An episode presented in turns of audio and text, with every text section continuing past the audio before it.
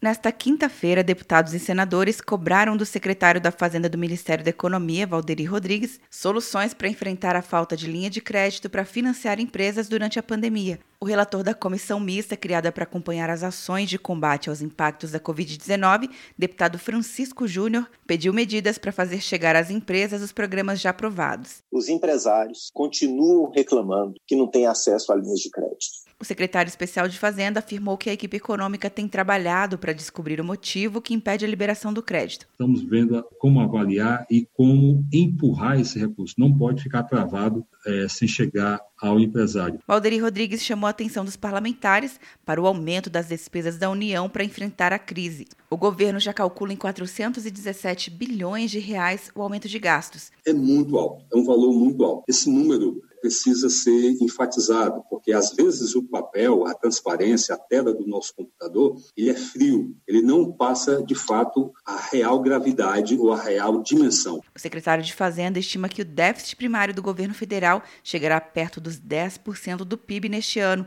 por causa das despesas de enfrentamento à pandemia.